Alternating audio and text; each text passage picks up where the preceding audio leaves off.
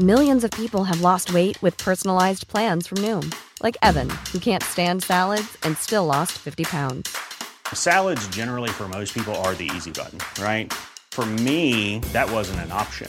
I never really was a salad guy. That's just not who I am. But Noom worked for me. Get your personalized plan today at Noom.com. Real Noom user compensated to provide their story. In four weeks, the typical Noom user can expect to lose one to two pounds per week. Individual results may vary. One size fits all seems like a good idea for clothes until you try them on. Same goes for healthcare. That's why United Healthcare offers flexible, budget friendly coverage for medical, vision, dental, and more. Learn more at uh1.com. Hey, it's Ryan Reynolds, and I'm here with Keith, co star of my upcoming film, If, only in theaters, May 17th. Do you want to tell people the big news? All right, I'll do it. Sign up now and you'll get unlimited for $15 a month in six months of Paramount Plus Essential Plan on us. Mintmobile.com slash switch. Upfront payment of $45 equivalent to $15 per month. Unlimited over 40 gigabytes per month. Face lower speeds. Videos at 480p. Active Mint customers by 531.24 get six months of Paramount Plus Essential Plan. Auto renews after six months. Offer ends May 31st, 2024. Separate Paramount Plus registration required. Terms and conditions apply if rated PG. Om ni fick önska er eller hitta på en maträtt eller matvara som inte existerar idag, ni får hitta på precis vad som helst. Vad skulle ni ta då? Ja, men man hade väl ändå bara velat vara först med att äta en dinosaurie. Ja. Jag vet inte vilken. Kanske Brontosaurus, Triceratops, T-rex. Nej, men Brontosaurus som är så gullig. Ja. Ja, dinosaurier låter gott. Jag har förberett en, en trerättersmeny. Jag tänker att vi börjar med eh, krispiga drontnuggets med en väldigt, väldigt spicy sås för att ja, men de smakade tydligen skit. Vet ni vad en dront hette på, på nederländska? Nej. De, de kallar det för, eh, ursäkta uttalet, det kallas för Walchvogel, vilket betyder äcklig fågel. Stackars dronten. Ja, men verkligen. Eh, till huvudrätt så tar vi en grillad uroxe. Det är alltså det OG eh, nötkreatur som dog ut på typ 1600-talet. Och eh, efterrätt eh, så kör vi på en, det kanske låter lite äckligt, men en mammutmilkshake. Man säger ju liksom inte komilkshake, men alltså mjölk ifrån en mammut som blir en somrig, härlig, kanske jordgubbsmilkshake. Kul att du säger det, Viktor, för att jag är ju precis som du inne på mammut. Inte helt överraskande om man har lyssnat på tidigare avsnitt av Amaras lag, men också för att eh, journalisten och författaren Tori Kornfeldt, hon eh, i, i eh, nya numret av eh, Ny Teknik, skriver hon bland annat, lanserar så här, idén om mammutglass. Och jag bara, det lät ju riktigt spännande, så det blev jag sugen på.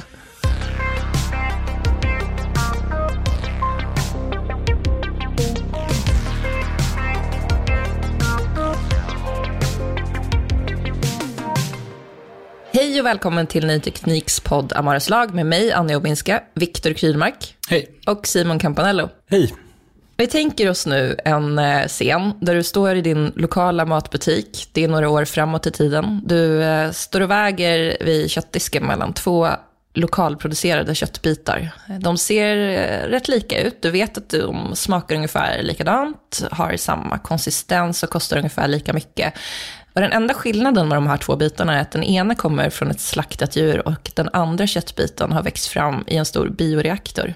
Vilken väljer du och är valet enkelt? Det senare alternativet lät ju kul att testa om inte annat. Jag, kommer svara tråkigare som jag inte äter kött, men det känns ju schysstare att äta bioreaktorkossan. På ett sätt så känns det som att man instinktivt får ett väldigt Alltså man, man får kanske en känsla, men samtidigt så känns det som att den här frågan inte är så enkel. Och det här scenariot, det låter kanske lite overkligt. Eller åtminstone som någonting som ligger väldigt långt fram i tiden. Men faktum är att eh, även om odlat kött inte finns att köpa på din lokala ICA eller Coop än, så finns det hundratals bolag i världen idag som utvecklar och jobbar på att få ut odlat kött på marknaden. Och i Singapore så har man redan kunnat servera det på restaurang. Det har varit odlat kycklingkött. Så även om vi inte vet idag om odlat kött är något som verkligen kommer slå igenom brett, så kan vi ju ändå kanske börja fundera på nu om den största utmaningen för att komma dit, om det kommer vara det tekniska, kommer det vara regelverket eller är det framförallt vi själva och den relation som vi har till kött? För somliga är det ju självklart att välja bort kött av olika skäl. Och för andra är ju kött någonting närmast heligt och som man aldrig skulle ge upp.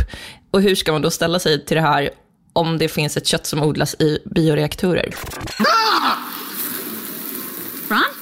What in the devil's name is this? Portobello mushrooms. Where's the steak? Oh, there's no steak. That's a healthier option. It's organically grown. Go. You okay? Whoa, whoa, whoa. Okay. Can you get us a cold con? Man kan ju verkligen relatera till det där att eh, när någon har lagt på jävla svamp på grillen. Team Ron här. Ja, det är en provokation även som vegetarian med svampburgare. Det är, det är ett övergrepp. Det värsta är ju att portobelloburgare, är inte det typ så här champinjon eller någonting? Det är någon vanlig svamp som man bara kallar för något finare har jag hört när jag gick på svampkurs. Är det så? Det är Ja. Fortfarande illa. Ja. Men det vi hörde var alltså ett klipp från eh, Parks and Rec, Ron Swanson, som eh, älskar kött mer än nästan något annat. Oj, vad han älskar kött faktiskt. Alltså, rejält mycket. I augusti så har det gått nio år sedan eh, den nederländske professorn Mark Post presenterade världens första burgare gjord av labbodlat kött. Och då var 200 journalister och akademiker på plats i London och fick se den här burgaren som bestod av ungefär 20 000 muskeltrådar. Tillagades där på plats då. The world's first lab grown burger has been cooked and eaten at a news conference in London. Scientists took cells from a cow and turned them into strips of muscle, which were then combined and made into a patty. English chef Richard McGowan was given the task of preparing the burger for food critics Hanny Rutzler and Josh Schoenwald, who overall gave a positive response. Researchers say the technology could help with meeting the growing demand for meat worldwide. En matkritiker som hade fått testa på det här köttet, han sa att det som imponerade mest, jag parafraserar lite, men det var konsistensen på det här odlade köttet. Eh, burgaren tyckte han inte smakade så himla mycket. Vi som har sett det här klippet nu, alltså på den här lilla köttbiten, eller hamburgaren. Varför, jag undrar ju varför de gjorde den så att den blev som en sån här fryspuck. Det är inte det godaste hamburgaren. Alltså jag tror inte, tekniken eh, hade inte kommit så långt eh, än tänker jag är det enkla svaret. Alltså, de hade ju kämpat rejält för att få till den här enda, enda lilla, lilla köttbiten som de sen stekte på inför publik. Alltså dels var den ju riktigt dyr, 250 000 euro. Vi snackar flera miljoner kronor hade det kostat för att få fram den där. Tre labbtekniker hade lagt tre månader på att få de här 20 000 muskelfibrerna som behövdes till början. Och sen hade de dessutom fått pengar, för det handlar ju om ganska mycket pengar, från Googles medgrundare Sergey Brin. Så att, ja, det hade väl inte gått vägen annars. Så det där var ju liksom det, det, det bästa man kunde åstadkomma för nio år sedan. Men med alla de pengarna, hade de inte kunnat göra den lite snyggare? det tycker jag. Viktig fråga. Det är en show. det är sant. Nej, den ser inte jättekul ut.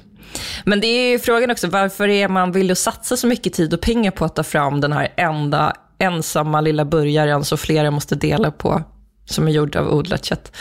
Mark Post, som idag eh, är forskningschef på Mosemit, eh, ett nederländskt bolag, och som jag också pratade med förra året, eh, han har förklarat det här att det här handlar om några olika saker. Alltså dels är det ju att efterfrågan på kött förväntas öka globalt. Eh, och den här efterfrågan går ju inte att möta med konventionella metoder. Sen handlar det ju om att eh, djuren som vi får kött av, de ger upphov till växthusgaser, vilket bidrar till den globala uppvärmningen som ni kanske har hört talas om. Och sen handlar det ju förstås om djurhållningen i sig. Och det här med odlat kött har ju också fått en liten skjuts på senare tid för att Bill Gates i sin klimatbibel, eller den här boken som kom typ förra året tror jag, också pratar om att så här, odlat kött kan vara ett möjligt spår om vi ska minska utsläppen av växthusgaser, eh, även om man i hand ser det inte som realistiskt att vi skulle sluta äta kött helt och hållet. Så han pekar ju bland annat på att just de här nötkreaturen som vi föder upp för att få kött och mejeriprodukter, metanet som de rapar och fiser ut har samma uppvärmningseffekt som 2 miljarder ton koldioxid, vilket ska motsvara 4 procent av alla globala utsläpp. Det är ganska, ganska läskiga siffror. Samtidigt som man känner så här, ja, men, man kanske inte ens eh, vill att konventionell köttproduktion ska sluta helt. För att jag känner de här liksom, jättefabrikerna som i princip odlar djur, de är man inte så himla fäst vid. Man skulle inte heller vilja att varenda smålantbrukare slutade ha kor. Ja, jag håller med. Det, det känns ju, det finns ju ändå liksom också att man vill bevara någon slags naturlig process. Ja, och så här, även om det kanske de också ger upphov till utsläpp så är det så här för lokalmiljön, för så här öppna fina landskap och sånt så behöver vi ju idag betesdjur som går runt och eh, håller landskapet öppet. Så här. Det, det, känns, det här känns ju så, mer som en ersättare för det här industriproducerade köttet. Mm, jag tycker också det. Tänk om det i framtiden blir så här att det normala är det labbodlade. Men alla vet att det är en liten, liten skillnad mot det vanliga köttet. Så då får man liksom köpa riktigt kött på, på svarta marknaden. Och åka till de här, nu målade du i sig upp öppna landskap. Så att det kanske inte går att, att, att smyga med. Men roligt om det på något sätt skulle föda en sån marknad att man väldigt gärna vill ha det här riktiga köttet för att det här labbodlade eh, är skit liksom. Ja, men det som är roligt just nu är ju att vi vet ju liksom inte riktigt vad det här kommer att ta vägen, så man kan måla upp alla möjliga scenarier. Nu bara såg jag framför mig lite så här Hunger Games-aktigt också, att man kommer så här, äh, ja men tjuvjaga, jag vet inte, vad är det de jagar där för att de inte kommer åt saker? Alltså man, man har ju ingen aning. Men det som är roligt är att tycker jag också eller intressant med labbodlat kött, att det är så mycket vi fortfarande inte heller vet om vilken process och teknik som kommer att användas. För att Gates till exempel i sin klimatbok, han pratar ju om att så här, om man odlar kött då i, och det gör man, man framställer ju bioreaktorer, att det ska kunna tillverkas med små eller inga utsläpp av växthusgaser, frånsett elektriciteten då som man behöver använda till processen. Men det här är ju ingenting som man kan egentligen bekräfta eller dementera i nuläget, för det är ju ingen som odlar kött i liksom, stor skala beräkningar som man gör är ju ganska teoretiska och eh, bolag är inte jättetransparenta med hela, liksom, allt de, kring dem, hur processen går till och vad de använder och hur mycket. Så att det är ju supersvårt att faktiskt veta om det kommer göra den stora skillnaden som vissa framhäver. Och alltså, det finns liksom inte riktigt någon möjlighet för oss att egentligen granska det idag. Rent teoretiskt är det processer som skulle kunna har mycket mindre miljöbelastning än konventionell köttproduktion? Eller är, är det helt eh, liksom, o, eh, underbyggt? Nej, nej, helt är det ju inte. Men det är mer att det inte liksom, det går inte att verifiera. Jag pratade ju dels med en eh, Chalmersforskare, eh, Julie Gold, som var väldigt tidig med att forska på odlat kött. Och även en forskare vid Helsingfors universitet som hade gjort världens första livscykelanalys på odlat kött. Men de pratar just om det där med att alltså dels, det är inte liksom fastslaget riktigt hur processen kommer att se ut. Och ja, det handlar ju dels om var får man elektriciteten ifrån. Men absolut att det finns ju en möjlighet att minska till exempel eh, ja, men metanet. Alltså det, det finns ju inget skäl till att använda det i liksom, labbodlat kött. Men det så här, man kan säga att ja, det borde kunna ha en positiv påverkan i jämförelse med att ha konventionellt kött, men man vet inte liksom hur stor, för att vi har, den här processen finns inte i den omfattningen. Så jag antar ändå att det är det argumentet alla de här bolagen använder idag ändå, är att det liksom kommer krävas mindre markyta och använda mindre vatten och metan. Och det är ju det de trycker på. Det hade varit snopet om man körde igång hela den artificiella köttproduktionen och så blev det nästa bitcoin liksom som ja. suger ut all energi i världen. Exakt, precis. Som ett svart hål bara... Jag ska kanske kort bara förklara väldigt enkelt vad odlat kött då går ut på. Och det är att man tar ett litet, litet prov från ett djur, säg en ko, den är nedsövd. Och sen så använder man det lilla, lilla provet för att låta celler delas och det växer till kött i bioreaktorer helt enkelt. Så Mose Meat som i det här klippet som jag spelade upp på från 2013 när de presenterade den första början, då var det ju muskeltrådar och nu har de ju börjat odla fettceller också. Så de säger idag att det de behöver är ett eh, prov från ett djur, litet som ett pepparkorn. Och då ska de kunna tillverka 80 000 burgare av odlat kött. Och jämför man det med om man har en ko den konventionella vägen då, så får man ungefär 800 burgare. Ja, det, det låter ju bra. ja. Sen vet jag inte riktigt hur, hur, läget ser ut idag för dem, hur snabbt det går. För när jag pratade med Mark Post häromåret så förklarade han att det tar ungefär åtta veckor från att man har tagit ett prov från ett djur tills dess att man har en hamburgare. Och sen för att få två hamburgare så tar det ungefär åtta veckor och en dag. Men det här är fortfarande en väldigt dyr process. Det handlar inte om de här många, många miljonerna som vi pratade om eh, 2013. Men det är fortfarande så att de behöver vissa dyra råvaror, typ ett dyrt protein och sådär. Samtidigt som det pumpas in mycket pengar i den här tekniken. Så att eh, det kanske ändå är lite oundvikligt att vi kommer att se odlat kött på marknaden endera dagen. Även om det kanske känns lite konstigt och onaturligt för oss med våra ögon. Och då, ja, det kan ju nog omkullkasta eh, ganska mycket. Ni har ju pratat tidigare om det här med hur kan man återuppliva en mammut? Ja, det är ju samma sak som labbodlat kött egentligen. Eh, och sen så är ju bara frågan om hur ska vi integrera det här på ett naturligt sätt i vår nuvarande livsmedelskedja? Är det möjligt för dagens köttbolag att bli framtidens proteinbolag? Eller måste vi helt enkelt rasera den sektorn och bygga upp en ny istället? Det tycker jag är en intressant fråga. Personen ni hörde där eh, heter Johan Jörgensen och eh, han beskriver själv som att han har hållit på med tech sedan början av 1990-talet och som entreprenör och investerare och är också medgrundare av något som kallas Sweden, Sweden Food Tech. Och de försöker hitta och, och, ta upp lösningar och hitta strategier inom matsystemet eh, framåt. Så då handlar det framförallt om innovation och tech, så man får ju läsa in att här att, att eh, det finns en viss tech-positiv kanske underton. Men jag tycker han har lite intressanta inspel eh, som man ska kunna reflektera till. Och eh, ja, det låter i alla fall som att han ändå är positiv till den här utvecklingen som eh, verkar vara på gång. Alltså mycket mycket av de här bilderna som vi matas med idag i matsystemet är bilder från hur det var förr i tiden när matsystemet såg lite annorlunda ut. När det inte hade blivit en storskalig industri av det här. Och jag har ju ingenting emot storskalighet i industrier, absolut inte. Men när det våldför sig på naturen och leder till klimatkatastrofer och hälso, galopperande hälsoeffekter, ja, då är jag jättemot natur, eller vad heter det, industrier som våldför sig på naturen. Och så kan vi inte tillverka mat mat i framtiden. Då måste vi börja titta utanför naturen när vi gör det här. Och säga så här, hur kan vi tillverka mat på nya sätt eller näring på nya sätt? Ja, det är klart att vi kan, herregud. En gång i tiden så, så var det enda sättet att få tag på gummi, det var ju att starta gummiplantager och, och så här, få gummi från träd. Sen lärde vi oss att syntetisera det där. Samma sak med läkemedel. Och varför ska inte det här vara samma sak med mat? Jag finner absolut ingen som helst orsak att tro att vi i framtiden enbart kommer att se mat som någonting som kommer från naturen. Det kommer att komma från andra, andra sätt att tillverka på också, precis som gummi eller läkemedel. Det känns ju eh, väldigt spännande att det blir som en, känns som en, ett nytt steg. Om, om man ska prata om så här, eh, teknikutveckling så känns det ju som, det han beskriver är ett paradigmskifte på gång. Liksom. Att eh, gå från eh, jordbruk till labb, att det blir samma typ av liksom, stora kliv. Mm, så förstår jag det också, men jag tänkte apropå det du sa Simon om det här med ja, vi vill ju ändå så här, ha kvar djur och allt det.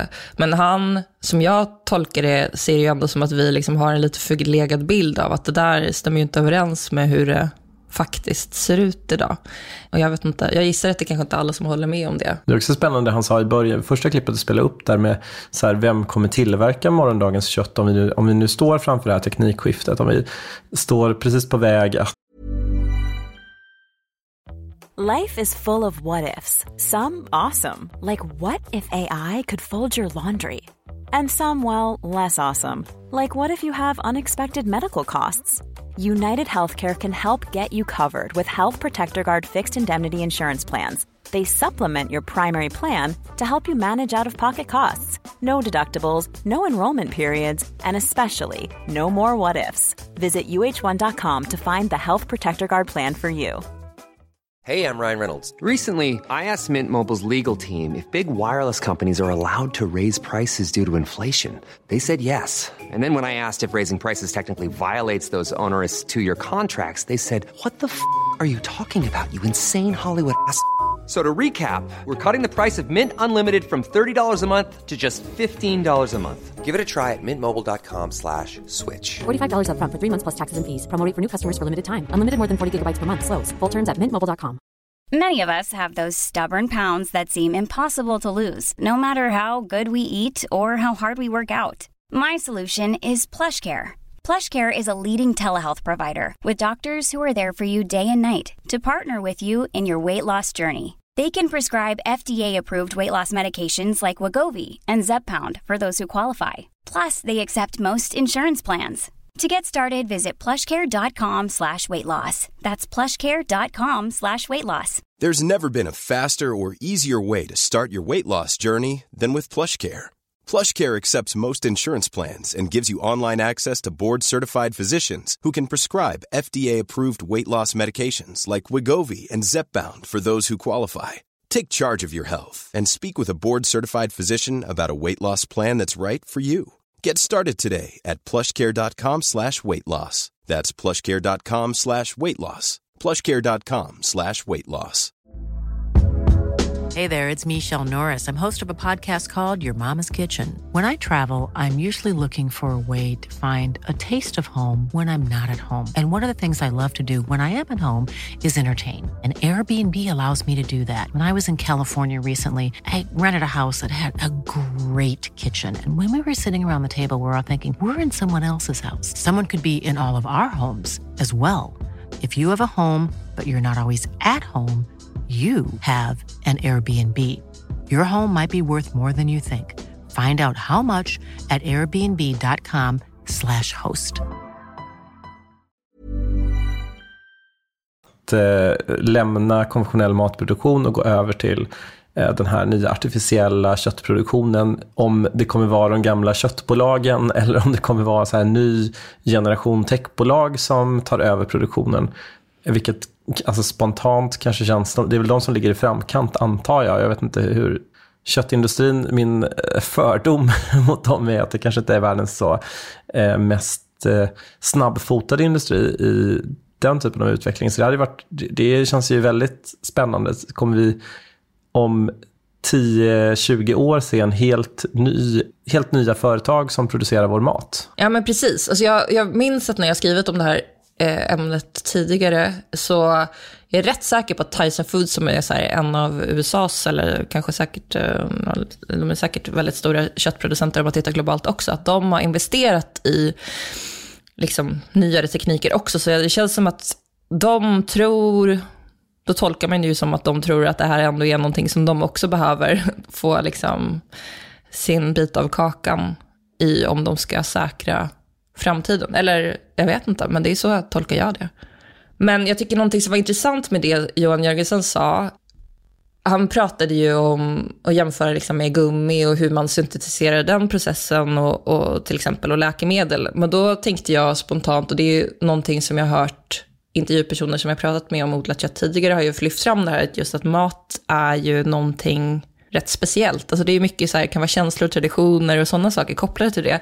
Så då frågade jag Johan om det inte var någonting ändå lite annorlunda med just mat och odlat kött kontra till exempel eh, gummi. Det, det är tyngre för att det finns den här uppfattningen om att det är en speciell kultur, en speciell tradition som råder. Men det är bara att gå lite längre tillbaka i tiden så, så inser du att nej, men det där, mat händer ju hela tiden, förändras hela tiden. Du skulle aldrig i hela ditt liv vilja laga ett recept från en kokbok från 70-talet. Det finns inte på kartan, det är jätteäckligt. Eh, och där har vi rört oss jättemycket. Och samtidigt har vi också rört oss jättemycket i en annan konstig riktning som är mer hyperprocessad mat. Vi har verkligen trollat med, konsument, med alla tricksen i boken för att få konsumenter att köpa grejer som idag, jag tror inte att min mormor skulle eh, se det som mat, det som många människor äter idag. Men jag är nyfiken på vad det är för mat som hans mormor inte skulle gilla. Tacos. Ja, just det.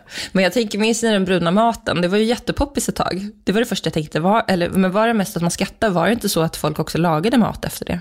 De receptkorten man hade. Bruna maten? Den bruna maten. Ja, minns du de här korten som man hade, typ? Nej.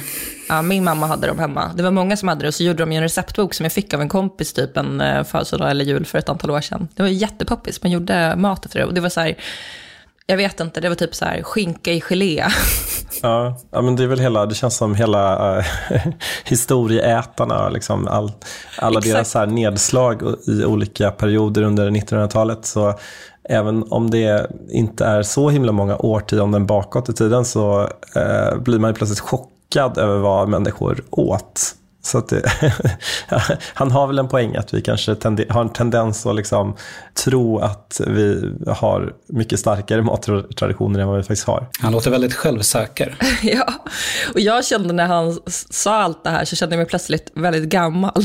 Också så här, eh, ja men just för att man ska tänka på det här med odlat kött i matbutiken och så, att det är det är ju ändå en väldigt ovan tanke. Så kände jag så här, jaha, så kommer jag vara den som bara är motsvarigheten till den bruna maten för de som är så här om 30 år. Så när jag kommer berätta om vad jag åt så kommer de vara så här, ja men typ tänka att det är så här skinka i gelé, vilket jag, när jag hör det så ryser jag lite. Ja, alltså det ligger något i det. Nu fick du mig att känna mig gammal istället. Sitter där med dina kötttacos på fredag. Ja. Som djur. Som en jävla idiot.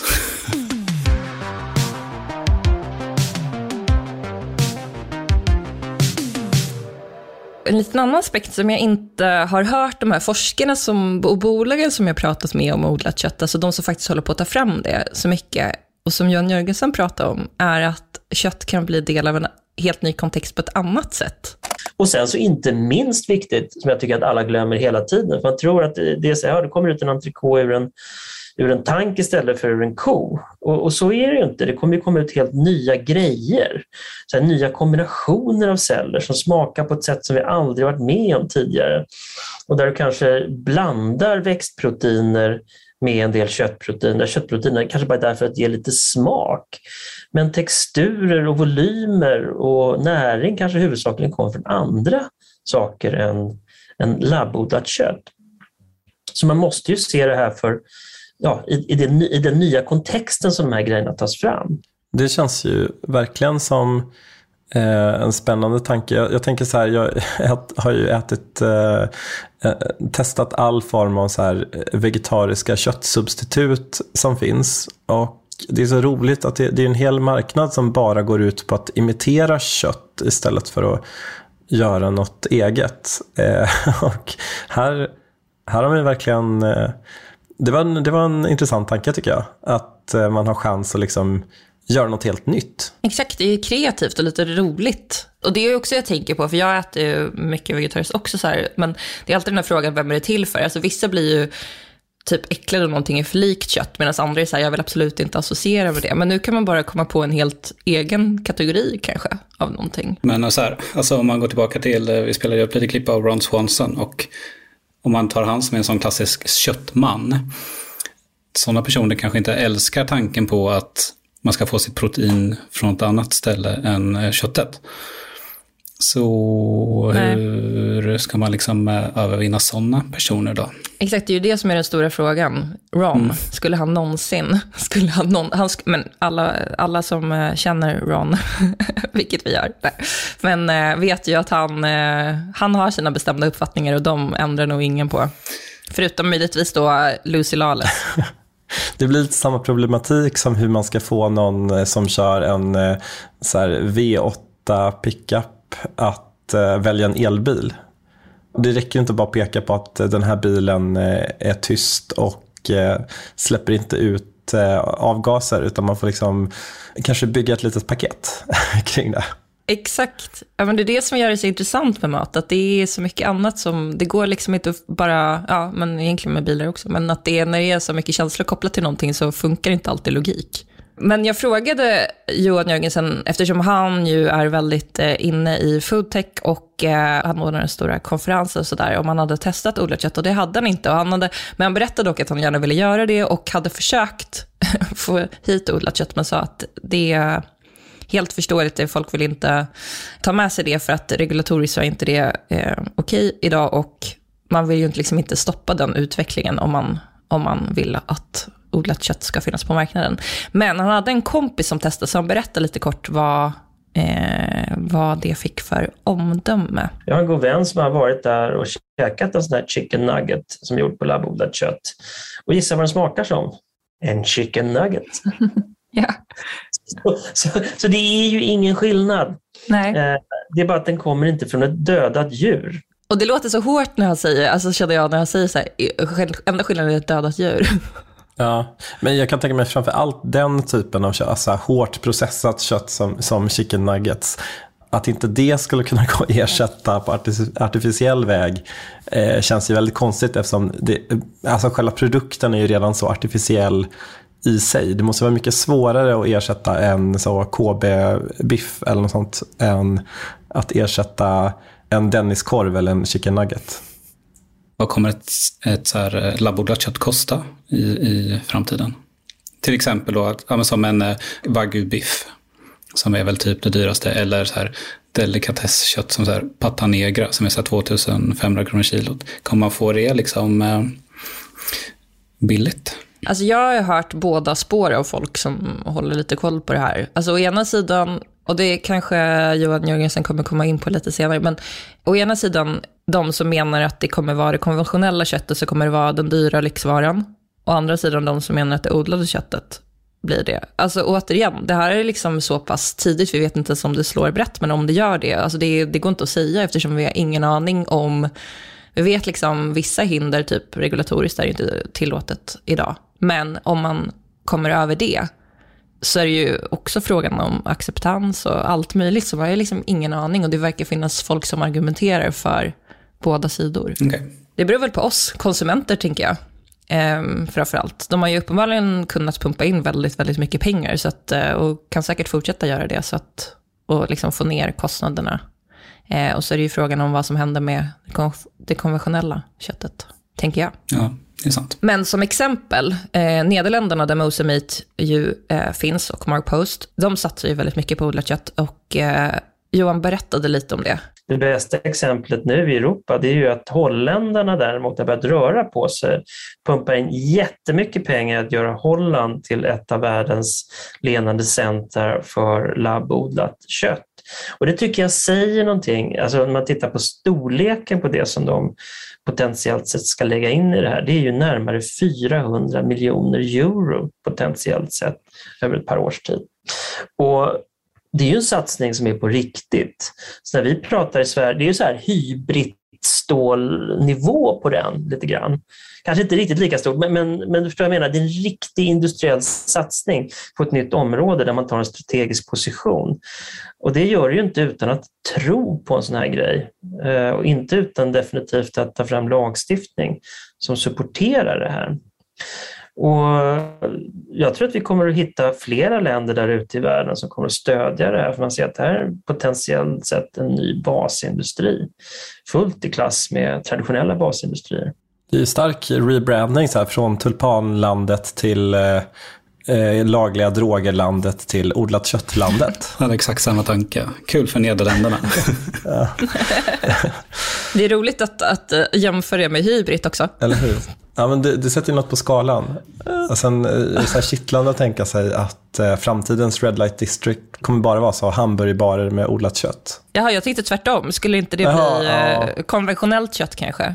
Det är ju återigen tillbaka till Viktors tanke om så här, svarta marknaden kommer vara det konventionella köttet. Liksom. Ja, den som lever får se. Men eh, jag, jag frågade Johan Jöngesson lite vad han, om, om jag slog till med årtalet 2050, vad han vill se för utveckling i, kring mat. Jag tror att jag skulle vilja se riktigt intelligenta kombinationer eh, som vi inte har sett idag. Och det kan vara så här isbjörnssvans parat med pandaögon och gåsfett eller någonting sånt där. Och jag vet inte vad det är. Eh, och jag tycker att det är så fascinerande för plötsligt så kan min smakpalett eh, explodera i helt nya upplevelser utan att vi måste just ha tagit koll på en isbjörn och en panda. Eh, så jag, jag hoppas på den här kreativa explosionen som vi inte riktigt har sett den inom maten. Alltså man ser det här labbet framför sig där det står vetenskapsmän i labbrockar och bara så har en öser ner pandaögon och, och isbjörnssvansar i olika eh, kärl och så kokar ihop till konstiga, inspirerande. Lite professor Baltasar. Det var en enda stor falukorvssmet av det. Ja, exakt.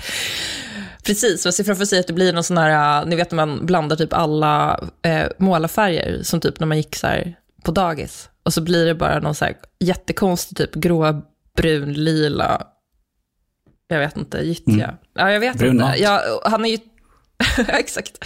Ja, men han är ju tillbaka till det här eh, med det att det kan bli liksom någonting nytt. Och det känns ju roligt och kreativt, men jag kan inte säga att jag blir jätte, alltså så här, isbjörns, ja, svans. Alltså, det är återigen, jag är, jag är ovan, så att jag reagerar eh, kanske inte med eh, mums. Du är konservativ. Ja. Det kommer bli som de här skojgodisarna som smakar typ så här snor och sånt. Alltså att det, det blir många, mycket klimat att testa framöver.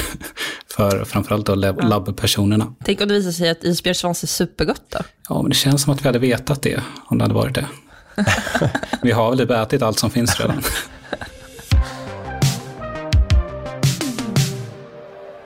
Alltså som läget är nu, Most Meat har hållit på och snackat, de har ju sagt så här, 2021 så kommer vårt odlade kött finnas på marknaden, det har inte hänt. Och det är ju en klassiker som vi vet på vårt område, teknikområdet, att äh, saker är 10-15 år bort typ väldigt länge och sen plötsligt så dyker de upp. Och nu säger de att äh, det här odlade köttet inte är längre bort än fem år, kanske tidigare. Vi vet fortfarande inte om det blir så. Vi vet inte hur det kommer att tas emot. Vi vet fortfarande inte riktigt vilken kvalitet det här odlade köttet kommer att ha, vad det kommer att kosta eller ens om vi kommer att vilja äta det. Så ja, det är väl ungefär där jag känner att jag kan landa i frågan. Men jag frågade Johan om eh, några avslutande ord. Jag tror att det konventionella köttet som vi äter idag, det kommer bli lyxvaran i framtiden. Det måste bli så. Eh, så tittar, det är baserat på utsläppen av växthusgaser från, från kor och grisar och annat. Eh, då, då inser du att det här måste ske antingen med politiska styrmedel eller ekonomiska. Så det är klart att kött i framtiden kommer att finnas kvar, för djur är viktiga i naturen men inte på det här sättet som, som vi har dem idag, instängda i fabriker. Men vi har ju också CRISPR som jag pratade om förut. Vi borde väl vara liksom på väg också mot den här eh, Liftarens guide till galaxen, den glada kossan som vill bli uppäten. Kan, vi inte bara, kan vi inte bara CRISPra fram den? Ja. Skulle ni äta den glada kossan så sa ät mig. Antagligen. Victor, ja, du hade ätit den. ja, jag är en svag, en svag människa. ja, man hade hellre ätit den glada kossan än den ledsna kossan. Ja, men så är det väl. Ja, ja jag, jag, jag vet inte. Jag blir väldigt ställd om jag ser framför mig liksom två stora koögon som liksom jag måste möta och så säger kon med sin blick bara ät mig. Jag vet inte. Men var, måste man äta den levande då, eller? Nej. Nej, jag säger jag skulle säga ät mig. Och sen... Den kommer ju vara en hamburgare. Sen den har spelat in innan ett ät mig-meddelande. Mm. Som röstmemo, så man vet att det var det de ville. Det sista önskan. Den har lagt in det på blockkedjan, sitt godkännande. Sen tre år senare så kommer någon jävla läcka som bara så här, alla de här meddelandena var fejk. så har man suttit där med gott samvete. Och så var allt bara en lögn. Bra, vi skickar in det här till Netflix så gör de en, ett Black Mirror-avsnitt av det tror jag. Perfekt. Bra idé. Tack för att ni har lyssnat på Amaras lag. Glöm inte att prenumerera på vår feed. Vi har ett eget flöde som heter Amaras lag, men ni hittar, hittar oss, ska jag säga, också i Ny Tekniks poddflöde. Vi är tillbaka om två veckor. Hej då! Hej då! Hej då!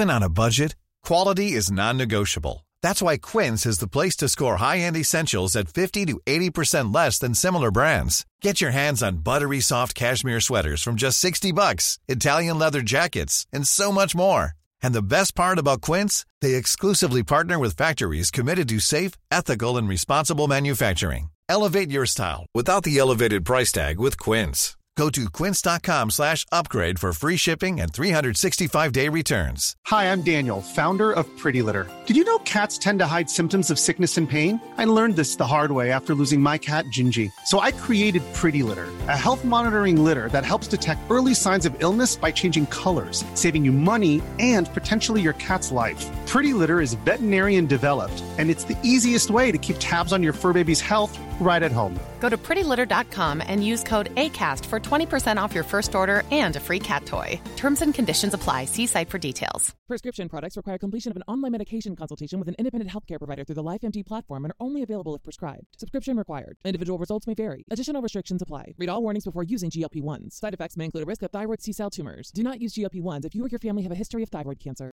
If you've struggled for years to lose weight and have given up hope, did you know you can now access GLP 1 prescription medications at trylifemd.com? We're now offering eligible patients online access to GLP 1s, the breakthrough prescription medication that can help you lose body fat and weight. Listen to what people are saying. It's fun to put on jeans that you couldn't get into six months ago. Every morning, I look forward to getting on the scale. For anybody who's struggling with their weight, it's a godsend. And here's the best part your insurance may cover 100% of the cost of your medication. So go to trylifemd.com to have your eligibility checked right now. Get started today at trylifemd.com. That's T R Y L I F E M D.com.